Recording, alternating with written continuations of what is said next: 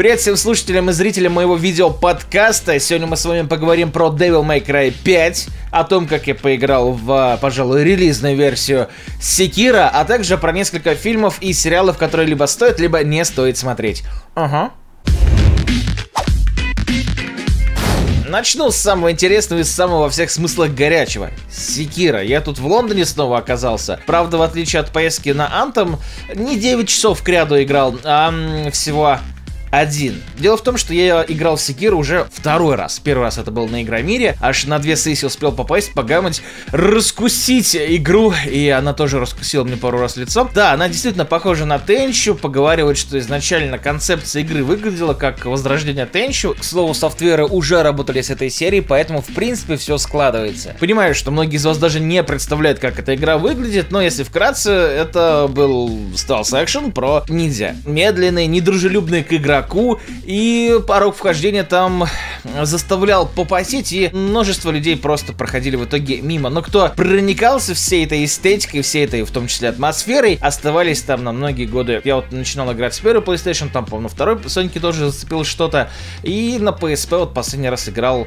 как раз-таки From Software'овскую. На самом деле, сейчас любой среднестатистический игрок клеит на сложную игру ярлык Dark Souls, потому что, ну, блин, по-другому же быть не может. Да, Sekiro все такая же жоподробительная, как и прошлые игры от From Software и э, игры, которые пытаются быть похожими на них. Но если бы не ряд отличий, ее действительно можно было бы обозвать условным четвертым Dark Souls, который Миядзаки, э, Хидетак, который э, обещался вроде как даже не делать, но мы с вами знаем, что однажды кушать-то захочется, и Dark Souls сложится. В случае Секира затронут, наверное, самый интересный лично для меня период японской истории. Это период Сенгоку, он же эпоха воюющих провинций, про которую очень много книг, фильмов, ну и, конечно же, игр. Вот Нио, например, Dynasty Warriors, в принципе, про это, Анимуша, ну и много чего еще. Главный герой у нас достаточно типовой самурай, воспитанный в необычных условиях, потому как он там чуть ли не единственный остался выживший на поле боя, о чем свидетельствует самое начало игры, первый же синематик, да, и в какой-то момент он нарывается не на того парня, защищая своего хозяина. Ему отрубают руку, он просыпается хрен знает где, встречает некого скульптора. И этот парень а, сделал ему ту самую руку, с которой нас э, сразу же и познакомили в первом же тизере этой игры. Там и в топор она превращается, и сюрикены кидает, и еще много чего. Ну вот тут уже есть большая разница от того, что видел я на презентации в Лондоне и на том же самом Игромире. На Игромире была версия, где у нас было много чего. А тут же нам дали вот самое начало игры, развлекайтесь, бомбите, ни хрена нет, поэтому было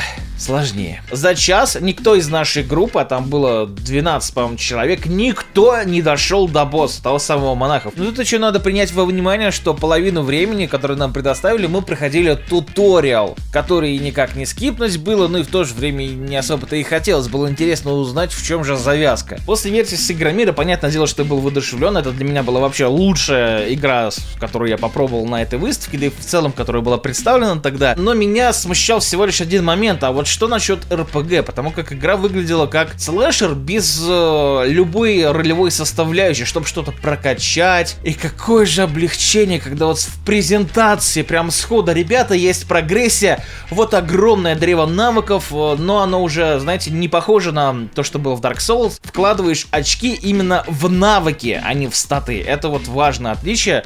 И, на мой взгляд, это может получиться даже в некотором плане интереснее. Возможно, опять же, появится смысл делать какие-то билды, а не просто вдрачивать вот в эти статы, как в прошлых играх. В общем-то и сами уровни тут тоже есть. Каждый раз ты получаешь э, экспу за убийство мобов. Этого как раз не было в первой демо. Тут тоже облегчение. И да, большое отличие от прошлых игр Фромов. Когда ты умираешь, ты теряешь не всю экспу, что успел собрать, а только ее часть. Но и в том числе ты не можешь поднять ее потом, когда уже вернулся на то же самое место, либо выбить из моба, как это было в Bloodborne. Ну и давайте про самую главную фишку игры. Вот это самая вторая жизнь, когда тебя убивают, ты можешь воскреснуть, да, у тебя будет там всего лишь там половина хп, но ты получаешь определенные бафы, которые позволяют тебе затащить на последнем издыхании. Не скажу, что это прям сходу меняет игру, переворачивает ее, и боже мой, почему до этого никто раньше не додумался, вот это, блин, инновация. Это воспринимается на самом деле как просто механика, оправдывающая название, ну то точнее, подзаголовок игры. Умереть в целом в Секира очень просто. Все враги безумно злые. Некоторые так тебя чуть ли не ваншотают, могут стрелять в спину, если ты кого-то не заметил. Поэтому в первую очередь, что нужно будет делать? Изучать локации, где какая выродень стоит, э, ибо это может сильно мешать. К примеру, есть огр возле ворот. Не убьешь огра, не пойдешь дальше. Да, есть такие блокеры, мимо которых не пройдешь, но тут, опять же, справедливости ради, достаточно часто встречаются идолы, читай как бонфайры, где можно полечиться, прикупить стафы для использования скиллов руки и переместиться в один из таких же уже открытых на карте идолов. Прилетать в самую первую локу, прокачивать свою лапу, культяпку, приносить ништяки, чтобы прокачивать свой эстус, то есть хилку обычно. В общем, общем, в многих правилах игры действительно считывается Dark Souls, но геймплейно же это совершенно другая игра. Теперь же это скорее чистокровный слэшер, и, возможно, в это и должна была эволюционировать та самая формула From Software. И да, она играется потрясающе, очень легко, но с точки зрения flow. Убивать мобов, контратаковать, э, использовать гаджеты, в нужный момент на кошке улепетнуть или на какое-нибудь соседнее здание. Это не просто список фичей, которые ты можешь сделать, это фишки, которые ты должен делать, чтобы выжить. Единственное, что меня смущает во всем этом великолепии, это хп врагов. Если вы заметили, да, у каждого врага, ну, более-менее сильного, есть такие шарики с хп. Не знаю, почему бы не сделать просто одну большую полоску, нужно было вот прям в лоб игроку показывать, что, дружище, тут вот две или три фазы, на боссах там их обычно три. Что мне очень нравится в Секиро до сих пор, это то, что она тебя хлестко выкидывает из зоны комфорта, и даже если там, вспоминая какой-нибудь Dark Souls, ты мог прийти к боссу чисто случайно убить его с первого раза, Теперь же такое не пройдет, пока ты не увидишь весь мувсет, пока ты не увидишь все там три, допустим, фазы босса, ты его не уроешь. Момент изучения, который в последний раз меня цеплял именно в Demon Souls, потому как ну ты вообще не понимал, что там делать. После прохождения Demon Souls приходишь в Dark Souls, и ты уже смекаешь, что да, тут вот какой-нибудь викпоинт будет, и да, он там действительно есть, но какие тут логические умозаключения делаешь и раскатываешь многих боссов с первого раза. И да, эту игру я бы мог обсуждать еще очень долго, потому как э, даже вот этих двух общих часов, которые вообще, в принципе, в ней провел, хватает, чтобы полюбить в ней много многое. В это абсолютно точно надо играть. Крутой слэшер теперь уже. Это достойный наследник идей From Software. Если посмотреть на другие игры, которые должны выйти в этом году, то что-то мне подсказывает, что именно Sekiro станет лучшей игрой 2019, ибо все предпосылки есть. Играется классно, выглядит здорово. Ну да, вот сам сеттинг, конечно, избит уже, ибо в этом году опять же у нас будет, скорее всего, Ghost of Tsushima а также Neo 2. Ну вот к бабке не ходи, три игры про период Сенгоку, возможно, дофиговасто. Хотя, может быть и нет. Зато будет повод открыть шампанское тем ребятам, которые так любят подобные японские игры. Помахать мечом, в общем-то, в 2019 точно будет где, но в первую очередь нужно будет это сделать в Секира. Да.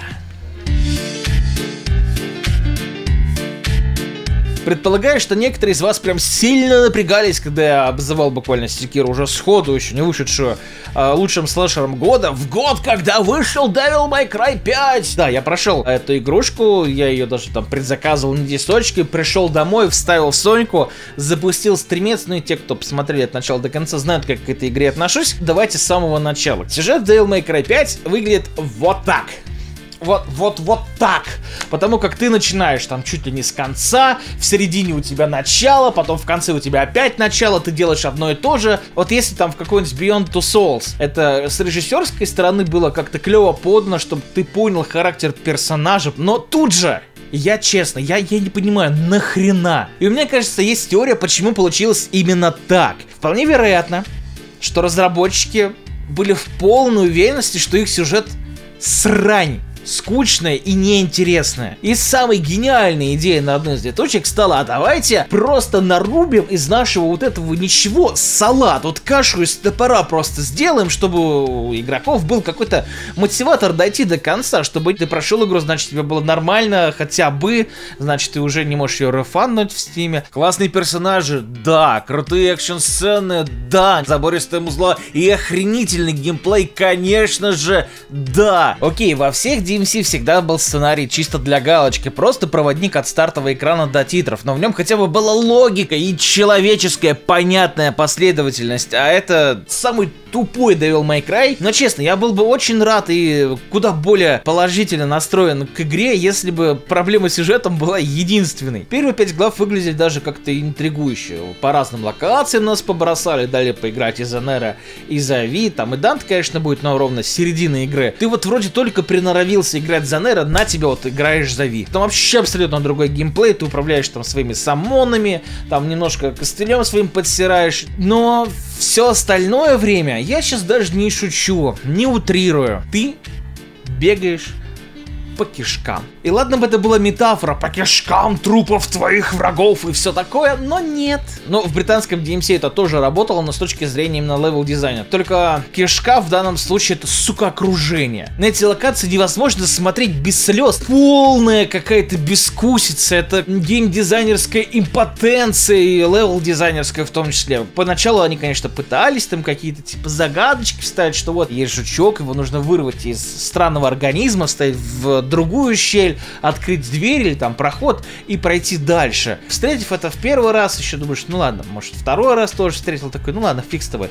В третий раз думаешь, ну такой, ну хватит уже. Я вот очень люблю первый Devil May Cry, который, ну, был наполнен всякими загадками. Там вообще нужно было думать. Во втором, третьем тоже это как-то работало чуть по чуть. В британском DMC даже было парочка загадок, и можно было поисследовать уровень, чтобы найти что-нибудь прикольное. Тут, да, конечно, тоже можно и хпшку себе повысить, и найти э, челленджи неплохие зачастую. Их там, по-моему, штук 10 как раз на всю игру. Но каждый раз, когда ты видишь одни и те же коридоры, из одних и тех же кишок, костей, говна и всего вот этого, кому это может понравиться? Вот у меня вот такой вопрос. Кому это может понравиться? Но черт с ним, с моим мнением. Даже создатели оригинальной игры считают, что это все давно давным-давно устарело, и так больше нельзя. Но тут, конечно же, адепты Devil May Cry могут ворваться и вскрикнуть, ну, слушай, геймплей же, геймплей же окей. С геймплеем, в принципе, соглашусь, все хорошо. Годно, круто, замечательно, и только там некоторые моменты можно обозвать спорными. Чтобы увернуться от удара врага, нужно зажать, ну, всего лишь три кнопки. Ну,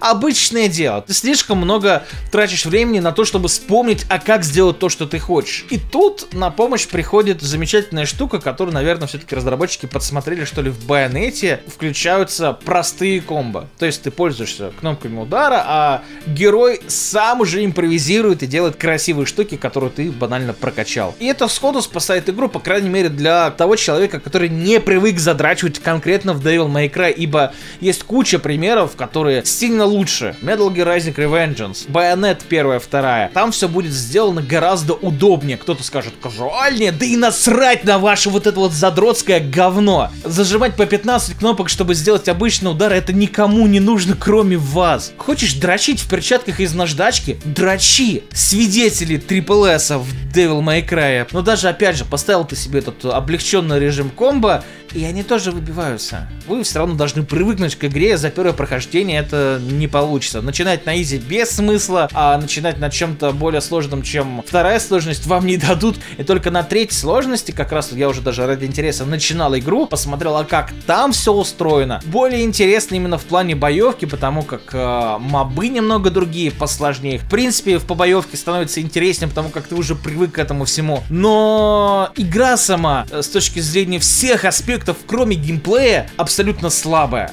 Ну, то есть, э, я не могу назвать Devil May Cry плохой игрой, потому как игра, в первую очередь, это геймплей. Если вот говорить об, об оценках, геймплейно, окей, это девятка. Но за уровни и подачу сюжета, что в итоге в остатке, эту игру легко возненавидеть. Если брать отдельный геймплей, да, я сказал, ну, тогда дайте просто игру, где не будет сюжета. Никакого. Просто дайте вот арены и вот задрачивать. Игра называлась бы там Devil May Cry Арена. И все. Геймплей классный, люди бы в нее играли. Выбивали бы эсочки, там создавать уровни, как фитмани, какие-то челленджи дополнительные. Вот даже вот такие бы вещи сработали с Devil May Cry там 5 лучше, чем вот то, что получилось в итоге. Я вот прямо горчен. После прохождения этой игры, там даже в Твиттер сразу написал, что ей представить не мог, что эта игра может оказаться такой скучной. Самая адекватная оценка для Devil May Cry 5 это вот семер. Семера это когда ешь что-то классное, но не дотягивает до того, чтобы вот прям сходу бежать в магазин и покупать. Если вы фанат серии, все, что вот я вам сейчас говорил, вы там просто сидите, горите, такой, да что, ничего не понимает. Вот для таких ребят Devil May Cry 5 как раз таки будет лучшим, возможно, в серии. В общем, про Devil May Cry 5 я, пожалуй, все сказал. Давно не бомбил на канале, но... Как есть. Ладушки, хватит с бомбежом, все, выдохнули.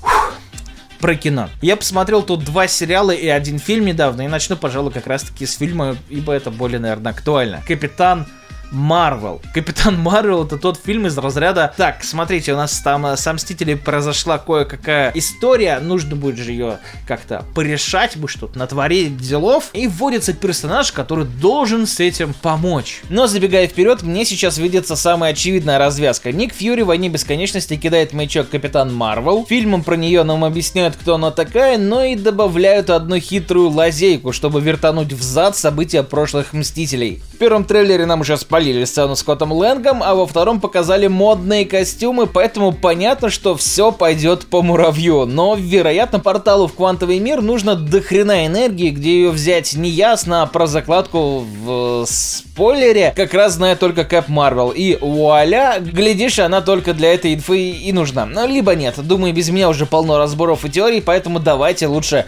про кино. Сложно что-то ожидать от таких фильмов, когда ты приходишь на, ну, типичный такой марвелский фильм, который как цельное произведение ничего из себя не представляет. Вот абсолютно. Тем более, что вот э, в том году вышел Аквамен, который, ну, лично для меня стал прям большим сюрпризом.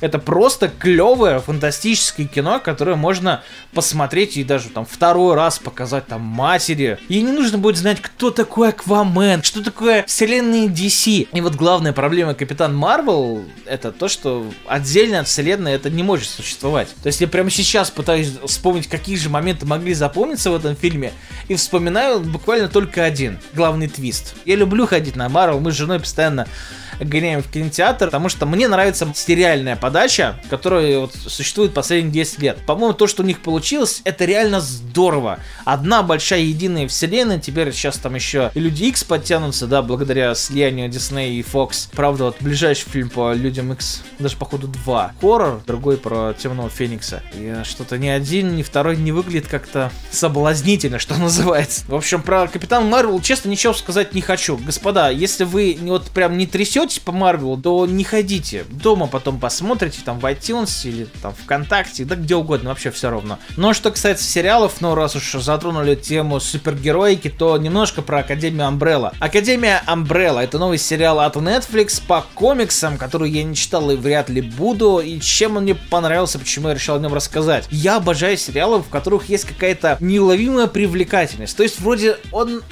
средненький кажется тебе на первый взгляд, а потом ты от него просто не можешь оторваться. И тут случилось ровно то же самое. Мужчина собирает вокруг себя 7 уникальных детей, у которых есть способности, супергерои, так скажем, начинающие. Он делает из них как раз таки эту самую Академию Амбрелла, группировку ребят, которые спасают мир и все такое. В общем, обычная такая история. Кто, кто этими занимался в детстве? Они становятся настоящими звездами, никто не скрывает их силы, о них печатают статьи в газетах, делают э, всякие там, не знаю, игры игрушки, комиксы. И, в общем, хайпуют э, по этим ребятам как могут. Проходит куча времени, один даже из команды успевает умереть, а помимо него умирает в итоге отец всей этой шайки, ну, может так сказать, не все называют его отцом. В итоге это их собирает вместе спустя долгое время. Ну, видимо, не было каких-то проблем особых, да, никто не пытался уничтожить мир или типа того.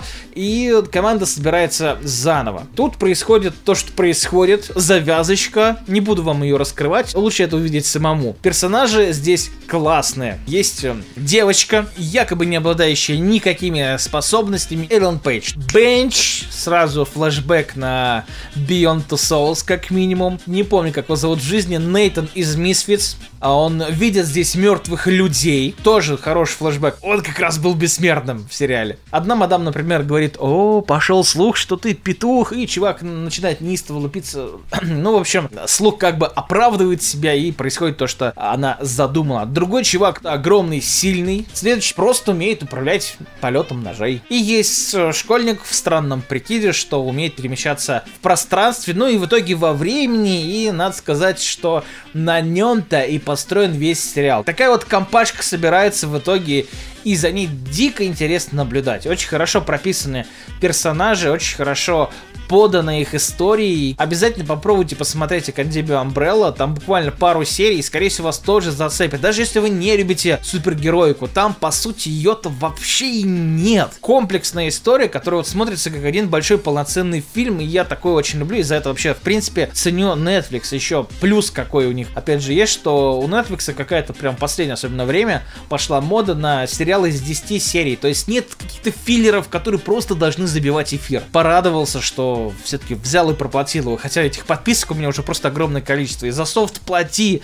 за какие-то сервисы плати. Тут еще и Netflix 10 э, евро. Но, тем не менее, прям действительно не пожалел. А следующий вот сериал тоже хотелось бы обсудить, тоже скорее даже не обсудить, а посоветовать. Э, сериал называется Maniac. Ремейк одного шведского, насколько я помню, сериала. Я его попробовал посмотреть уже после. Для меня стало прям большим сюрпризом то, как американцы, ну как Netflix увидели вот в этом то, что в итоге получилось. И каждая серия это что-то прям новое, это какой-то разрыв шаблона, и это, блин, очень здорово. Каждая серия это чуть ли не вообще другая какая-то история. Там, по сути, два ключевых персонажа персонажа. Это Эмма Стоун, и она прям отыгрывает очень круто разных персонажей, в то же время оставаясь вот конкретным героем. Плюс там играет еще и Джона Хилл отощавший, странный, может быть даже плохо выглядит, но здесь прям очень в тему. Он играет э, немного поехавшего чувака, и, в общем, эти два персонажа оказываются на испытаниях э, лекарства, которое должно вылечить их от душевных травм, психологических заболеваний. Эти все исследования разделены на три этапа. Первый этап герой проживает худший день своей жизни, а остальные я уже вам не скажу, что они делают, потому как я уж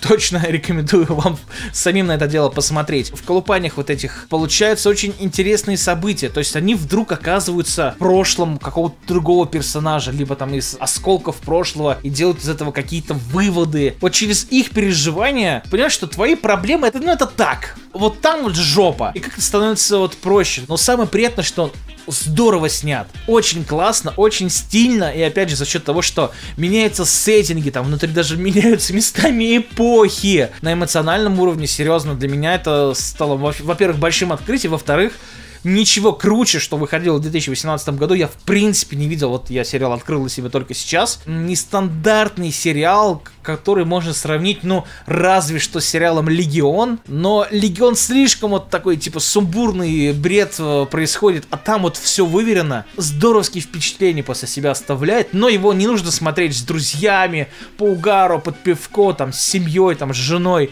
с котом, с собакой нужно это, мне кажется, смотреть одному, чтобы вот, вот ничего не мешало. Сугубо личная история. Просто попробуйте. Ну что ж, друзья, такой получился сумбурненький немножко, но тем не менее выпуск подкаста. Поговорили про многое, и побомбить успели, и почилить немножко про хорошие какие-то сериальчики, поговорить как минимум. Ну и да, теперь э, многие из вас, да и я, будем ждать, когда выйдет Секир не саму игру, а вот именно ее релиза, потому что с ней уже все понятно, там все круто, в этом мы точно будем играть. Если кто-то не будет играть, будет смотреть на мои экстремакс, ссылочки в описании. Ну а на этом у меня все. Лайки, подписки, комментарии не забывайте. Это был Бейс. Увидимся, когда увидимся. Пока-пока.